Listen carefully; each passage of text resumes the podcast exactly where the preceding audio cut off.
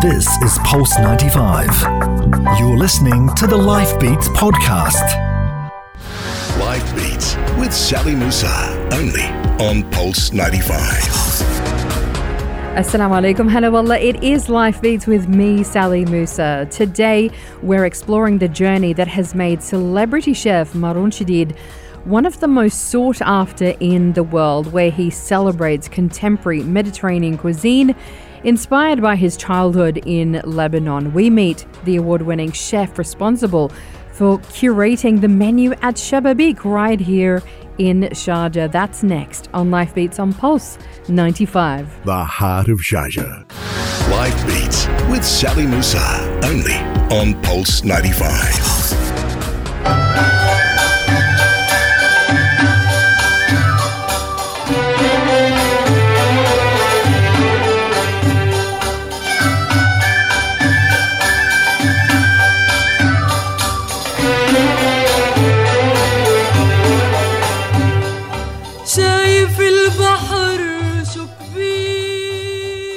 Maroun Chedid grew up in the Lebanese village of Saghbin in the Bekaa Valley, an area rich with orchards, vineyards, and farms. The enchanting smell of orange blossom flowers in the air, the sounds of chirping birds, green valleys, olive trees, and farm life gave him a heightened sense of respect for nature and its resources. Maroun grew up in the midst of these animal farms, bees, and citrus trees, all of which played a vital role in setting him on the path of his lifelong quest to culinary perfection. Summers for him were spent on the south coast of Lebanon, where he was exposed to the wealth of the Mediterranean Sea with all its beauty and diversity. Awarded in 2013 the prestigious title of Chef de l'année à l'international by the Toque Blanche du Monde, he is the first Lebanese chef to be recognized for the active role that he plays in developing and spreading Lebanese Mediterranean gastronomy throughout the world. His cuisine not only pays homage to his Lebanese heritage, but elevates it with exciting and unexpected combinations where he produces something new from age old traditions, always respecting ingredients, their texture, and their flavor. Now, Maroun Chedid oversees his signature Ritage restaurant in Beirut, and he's founded his own cooking school. He serves as a TV celebrity judge on Arab Top Chef and he's also brought his talents here to Sharjah as he curates the menu for the restaurant Shababeek. Shababeek has just also been recently nominated for a BBC Good Food Award. I met with Chef Maroun at Shababeek, which he calls his second home after Ritage. And I asked him about where his intense love for food comes from. My inspiration, I can say, obviously, I'm coming from background of a family where uh, I, was, I, lived all my life in a village in the West Bekaa, in a very small village called Saghbin. Uh, and you know the West Bekaa is very well known in Lebanon for its richness in produce, agriculture, uh, and all the production of uh, dairy product. And uh, so anything that you can imagine that can come from Lebanon in terms of fruits, cereals, uh, veggies, it comes from that part of Lebanon. And obviously, the family has a lot of uh, lands where we, me and my father and my, my, my brother and the family used to look, my grandma and my mother look after all these uh, lands where for us it's apple or it's olives or it's uh, plums or during season, you know, we do our own uh, seasonal uh, produce like the tomatoes, the cucumber, the melon, the watermelon, the radish, the mint. Uh, uh, so like next next next to our home, very small piece of land. So every day when my mother want to do the fattoush, she goes down, chop the parsley from the garden, the tomatoes, and obviously the onion is from the season before, and the olive oil from the garden. So, the passion came, the love of what I do came from this close relationship with the nature. And obviously, I had a mother who was uh, who was a magician, she used to cook like, uh, you know, I'm so emotional when I talk about my mother. uh, she used to cook like uh, like a magician, and uh, I learned a lot from her.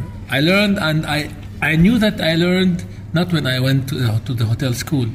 I knew that when I started my career, maybe after five, six, seven years, I was so good in what I do. This is by the confession of my chefs. Okay, and I didn't know where this passion came from. And then I started to travel and go out and do some trainings, education, competitions. I started to learn, you know, especially from, from European chefs, you know, because when they talk about the passion, about the family, about about uh, the love for what they do, then I started to relate. Because I want to ask you as well, you know, your favorite things that your mother used to cook for you. Uh, I don't think there is some really f- a favorite dish, but for every season, you know, there was some kind of dishes. Like she used to do the best, and then we call it فوارغ وكروش. فوارغ وكروش يعني ال It's a tripe and intestines. yes, and, yeah. that is stuffed with rice and you know the uh, the stuffed vine leaves. The كبة أرنبية, uh, the كبة بالصينية. اللي She used to do. Uh, the kishik uh, during the season, the bread, the fresh bread, the labne, everything. She's. I told you she was a magician. Just she was always cooking, always at home. She, all she had to do in her life is us, me and my, because we're two brothers and two sisters, and all her love for the family was in what she does in the plate. You know, even in the season, you know, you do the muni. You know what the muni is? The muni is when you prepare during summer, during the fresh season, everything like you dry the, the beans, you make the burgul, you make the kishik, you make the pickles, you make the jams, and you keep for winter because Saghbin is a village that is 1,050 meter above sea level. So there is there is snow, there is all Severe this cold. severe cold. So, So you need to preserve the food. we preserve the food, and so also used to do a lot of these things and sell. So she pays our tuition in school. Okay, so of course my father used to work and everything, but you know we're, we're a family of four. So uh, yeah, it's uh, it's That's a melting pot of too many things, you know. It's- I love that. That is just so beautiful to hear that that story of you know growing up with that food. And so tell me, when you thought, okay, I'm, I, I want to be a chef, how did that come? I never thought I want to be a chef. Yeah. So, what happened exactly? Maroun tells us uh, how he made the unlikely career choice to become a chef next on Life Beats. This is Pulse 95. Life Beats with Sally Musa. Only on Pulse 95.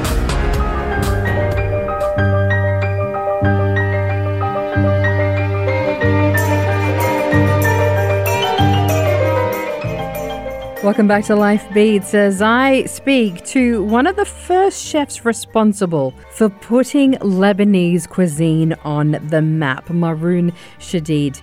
Here he talks to me about his unlikely career choice of becoming a chef.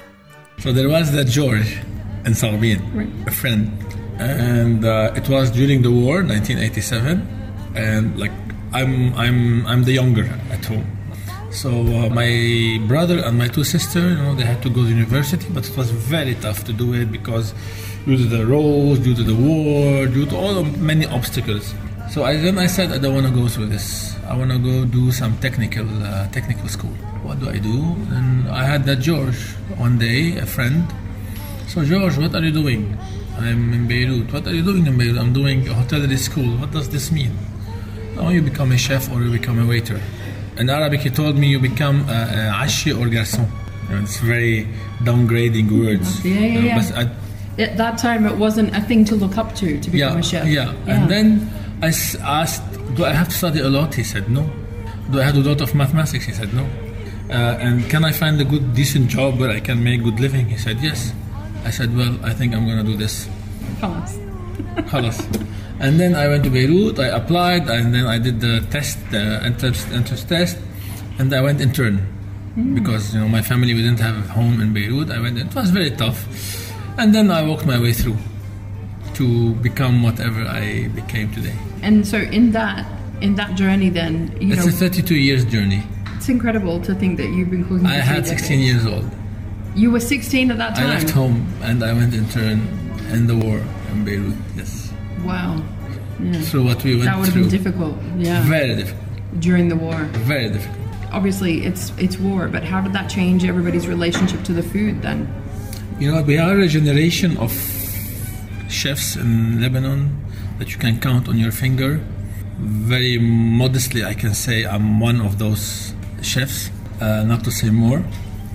That we worked a lot on elevating the image of the chef in Lebanon and in the Middle East, not only in Lebanon. Mm. So we worked hard. We did a lot of lot of effort, lot of competition. We have been invited all over the world. You know, I made the world with my career. You know, I presented. I would say I presented Lebanon, but yeah, I went whenever I go. I cook Lebanese. Like I'm here in in, in, in, in Shababeek today. I'm cooking another level of Lebanese cuisine. So Because at that time, when you're first, you know, starting out, even I- I- even 20 years ago, Lebanese cuisine wasn't. Right now, it's the it's a big trend. It's a huge trend. But at that time, what was the reaction like? At that time, you know, when I wanted to go and like I'm telling you, 32 years Yeah. back, my all my family was against me. No, Yeah. you shouldn't go do this. Yeah, you will be working while Yeah. people are enjoying their time. Na na na na. You will not see your family. You will not see your kids. And this is this is all true. Right. This is all true. Right. But especially in our profession, if you're not passionate about it, if you don't know what you want, you can't bear the pressure and the stress of, of everything around you. Everything the clients, the restaurant, the manager, the chef, the colleagues, the heat. Uh, and back then, kitchen wasn't like today. You know, that's very well ventilated, and, and this, the condition wasn't the same. So uh, yes, it, it was very tough. And Lebanese cuisine, when I when I went into school, we didn't learn. We didn't little Lebanese Yeah. cuisine. You learn more international Right.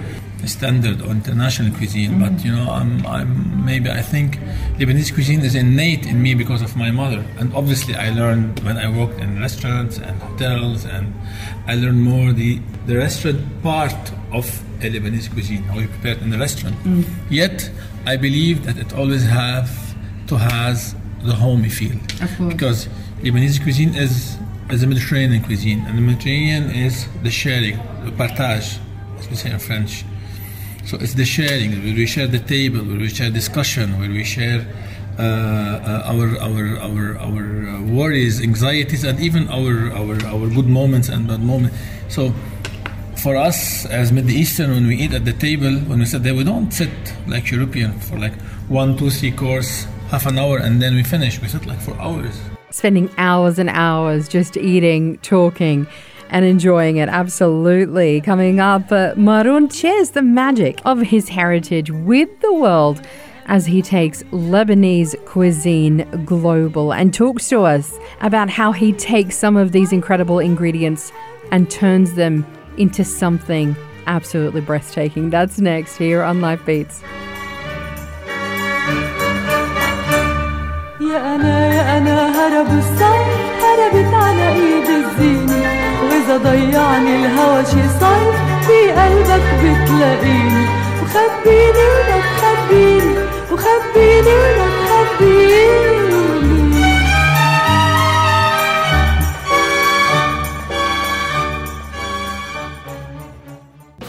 Live Beats with Sally Musa. Only on Pulse 95.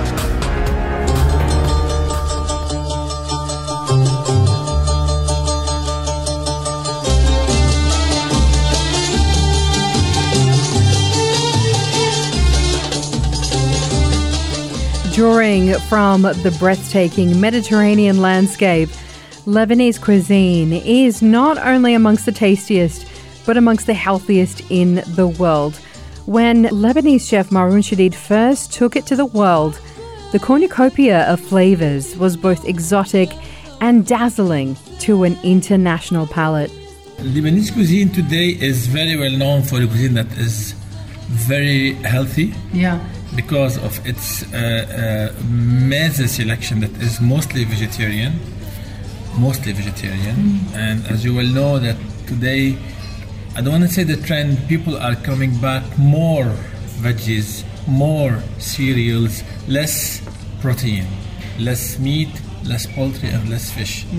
So now we're going more into this, which is, I think, the best This is, I think, the, the, the, the Mediterranean food pyramid. Yes. So if you take the Mediterranean food pyramid, you start with cereals and, and then you move to That's, veggies. that's what they're saying. That's it's the healthiest diet, Yes, the Mediterranean yes, diet. Absolutely. Yeah. The olive oil. Right. Nothing Absolutely. beats nothing beats olive oil. Tell me about the olive oil from Lebanon. It's the best olive oil in the world. Is it? Yeah. Can't say that to a Palestinian. No, in Lebanon you have obviously you have a great olive oil, great olives. Yeah. I personally in my restaurants we use the olive oil from our gardens. wow. Yeah, and we have a product that's called Georgette by Maroun Chedid, uh, which is in which we have like a selection of olive oil that is bio extra virgin, and I can assure you, it competes with the very best olive oil in the world.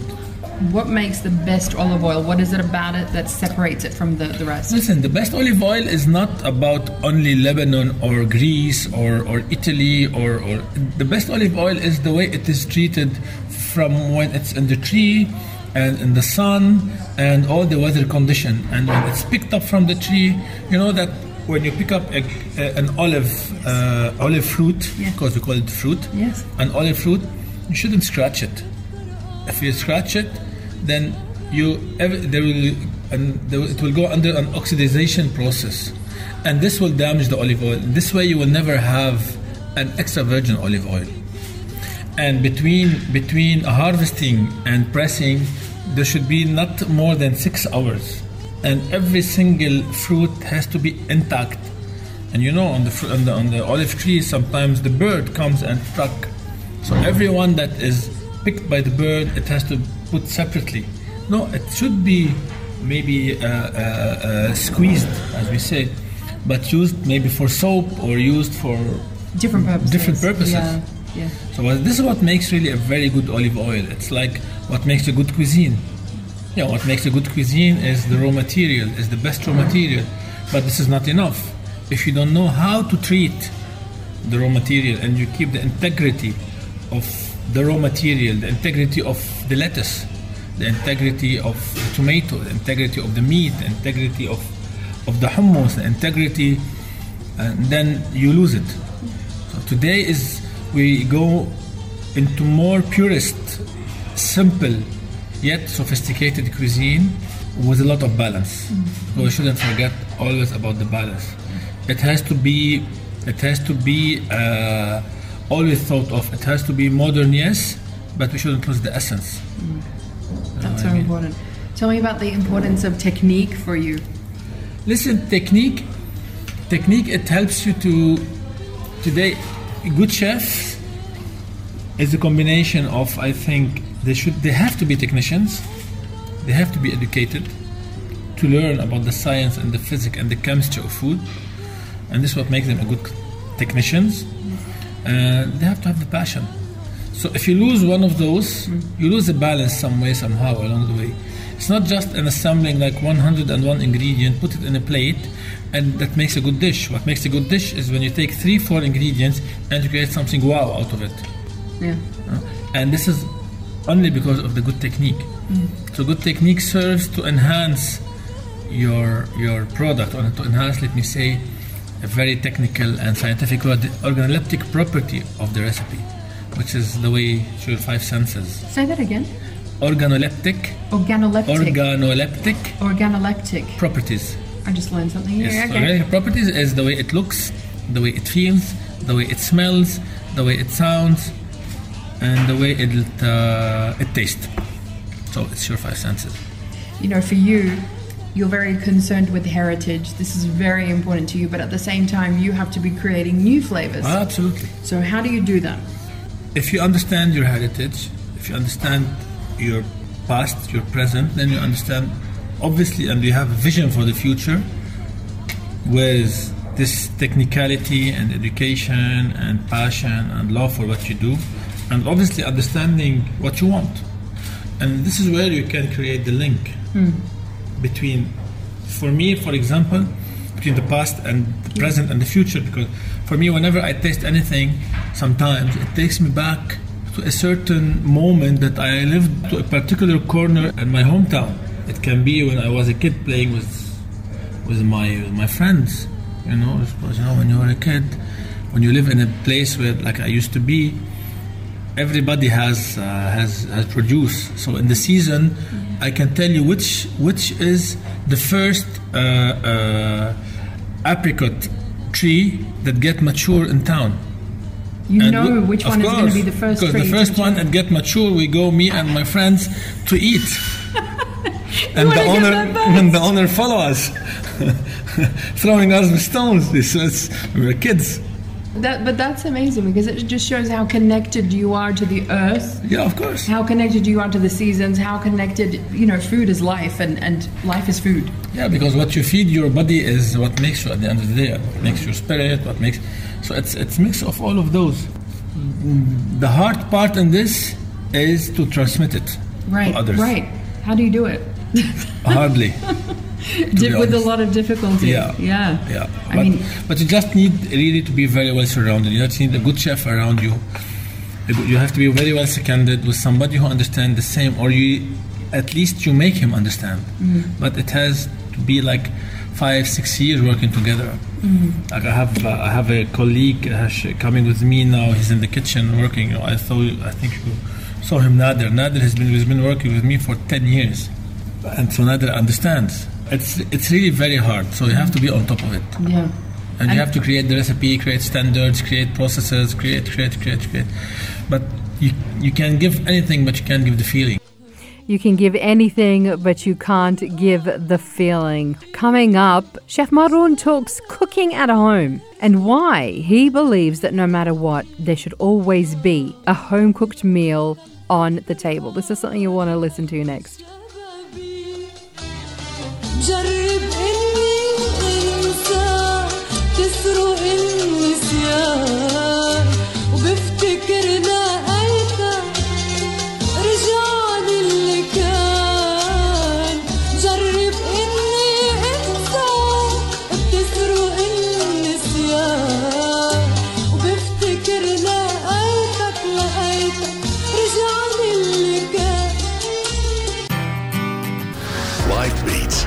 Sally Musa. Only on Pulse 95.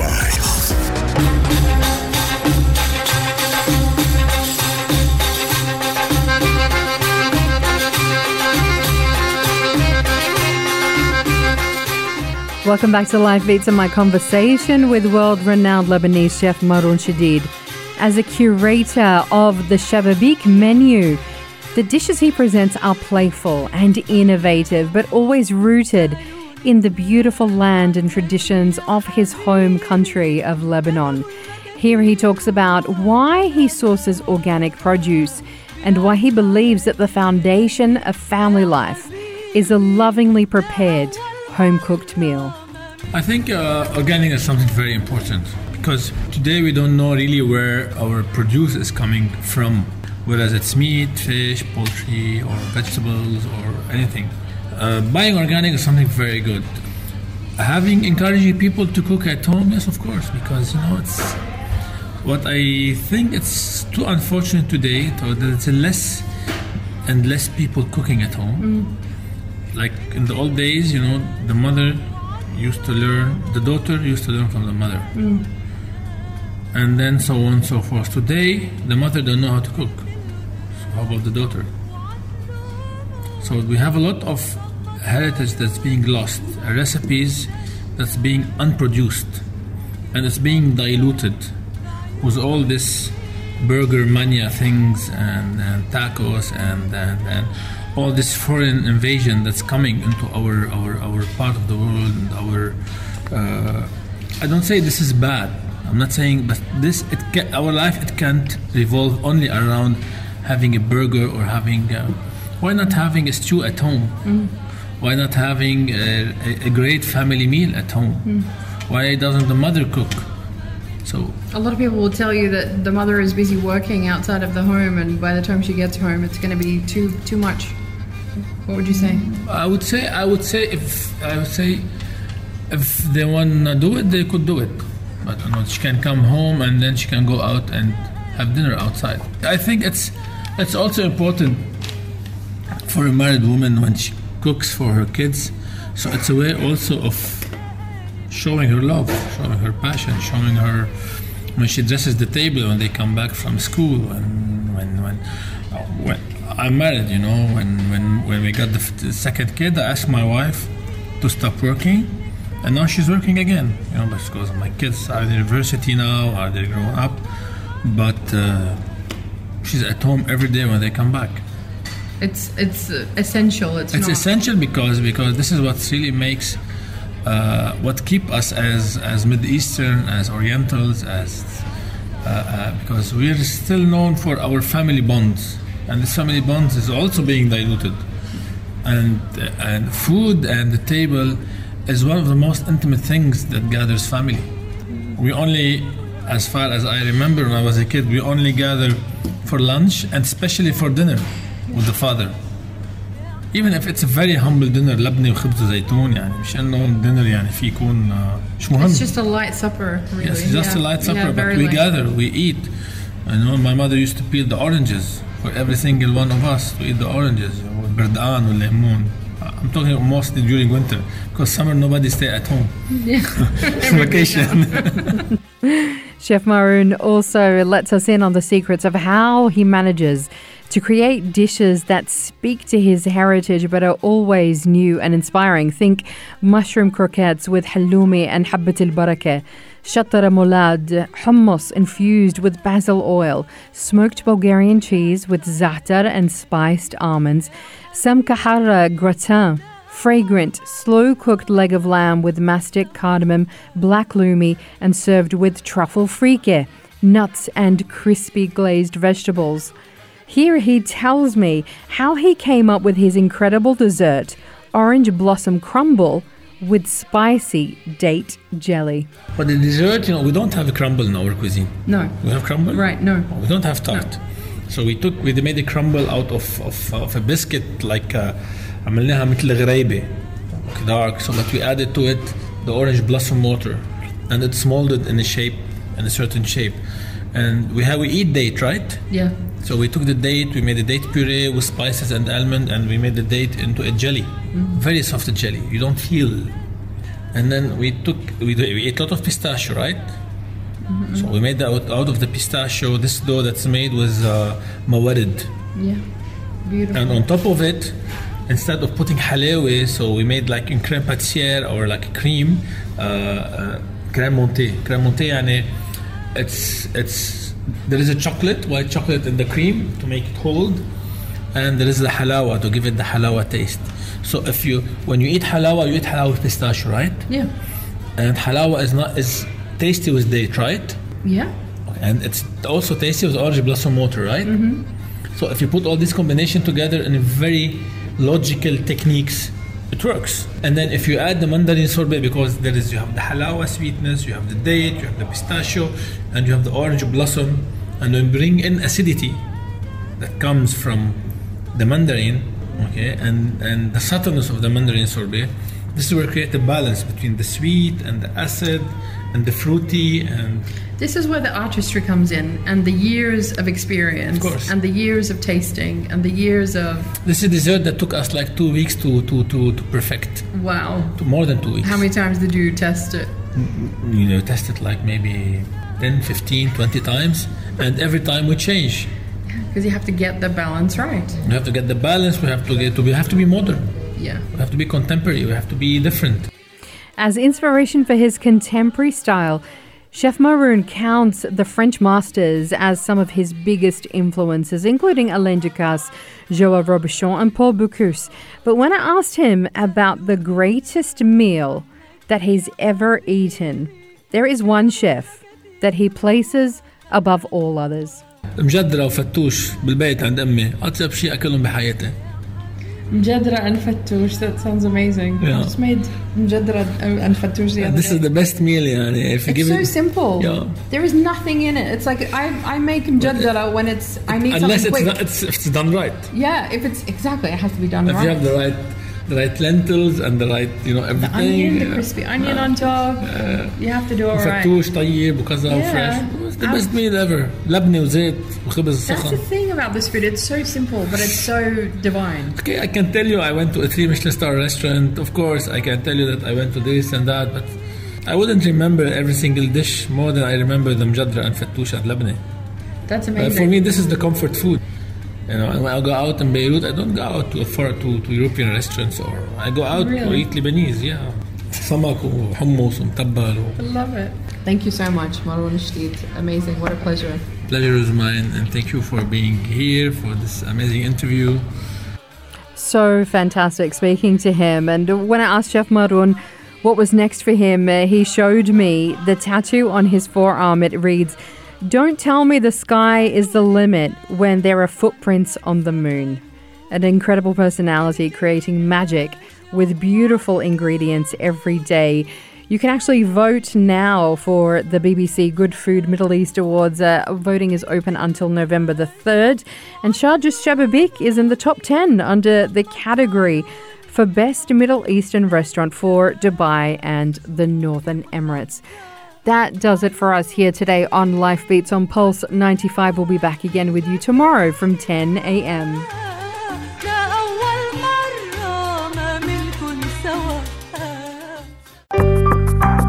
This is Pulse 95. Tune in live every weekday from 10 a.m.